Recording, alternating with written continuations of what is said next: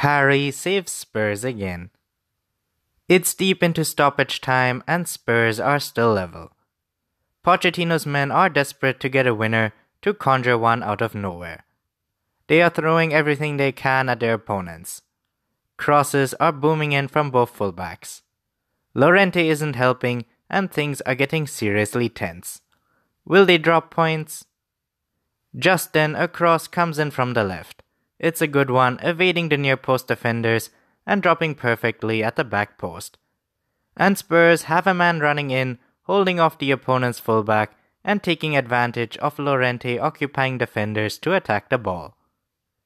The midfielder stops and heads the ball into the net, giving Spurs an incredible win.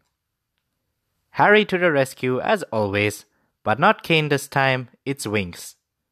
Perhaps it was the shared name that gave Winks the goal scoring instinct to make the back post run, and the sense to merely knot the ball instead of trying to full on thump it with his head.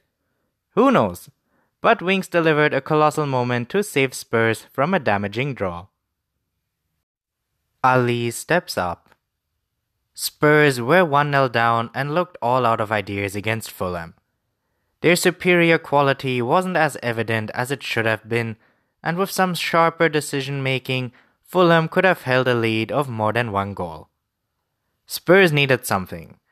That's when they went to one of their old favorites, somebody they can always rely on, Dele Alli. The move is simple. The fullback advances high to the byline, opening a gap in the half space.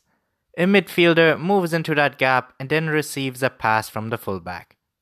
The midfielder then first time lifts the ball in a gentle cross along the line of the 6 yard box to Alli at the back post, where the Englishman rises to head the ball back across goal. Dele Alli is ice cold. It's so hard to stop because the unexpected early cross from the midfielder can catch a defense running towards their own goal thus making it hard for them to adjust and get enough height and control to stop a rampaging Alli. Spurs used it to beat Chelsea an age ago, and then England used it to finish off Sweden. Now Spurs have used it to keep themselves alive. Babel can save Fulham. Ryan Babel played 55 minutes against Spurs, and although he didn't score or register an assist, the potential for the Dutch wing forward is screamingly obvious. Of course, the fact that he didn't score a goal was a problem for Fulham in the game, but this was his first outing in the Premier League for eight years. When he last played in England, Kane wasn't even on loan yet, let alone entered a part of his career where he became a world class player. At Craven Cottage, Babel added so much cut and thrust to the Fulham side that they looked genuinely potent against a good defense. With a bit more sharpness, there's no doubt that Babel would have registered on his debut. His movement and intention was that impressive. In many ways, he's set to provide what Sessegnon should have done, but has yet to figure out. In fact, as a former protege gone astray, yet come good again, there is probably much advice that Babel could offer Sessegnon. This would allow him to save Fulham in more ways than one. Spurs don't have a plan B. Since the start of the 14 15 season, Spurs have ridden Kane's goal scoring ability to relevance. The consistency of England's number 9 is such that Spurs have never really had to truly generate a credible plan B. Kane has just usually been fit, and when he's fit, unless it's August, he scores. So they've had various backups over the years the latest of which were Janssen and Llorente. Janssen has proven such a disaster that he doesn't even have a shirt number this season and has had to play with the under 23 side all season. Meanwhile, Llorente, a towering striker of great experience, just looks lost on the pitch. The strikers being on the bench never used to be a problem, but with Kane out injured, Spurs are now suffering.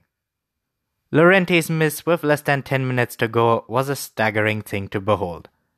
A tall striker leaping to meet a perfect cross and doing it so meekly that the ball just drifts out for a goal kick.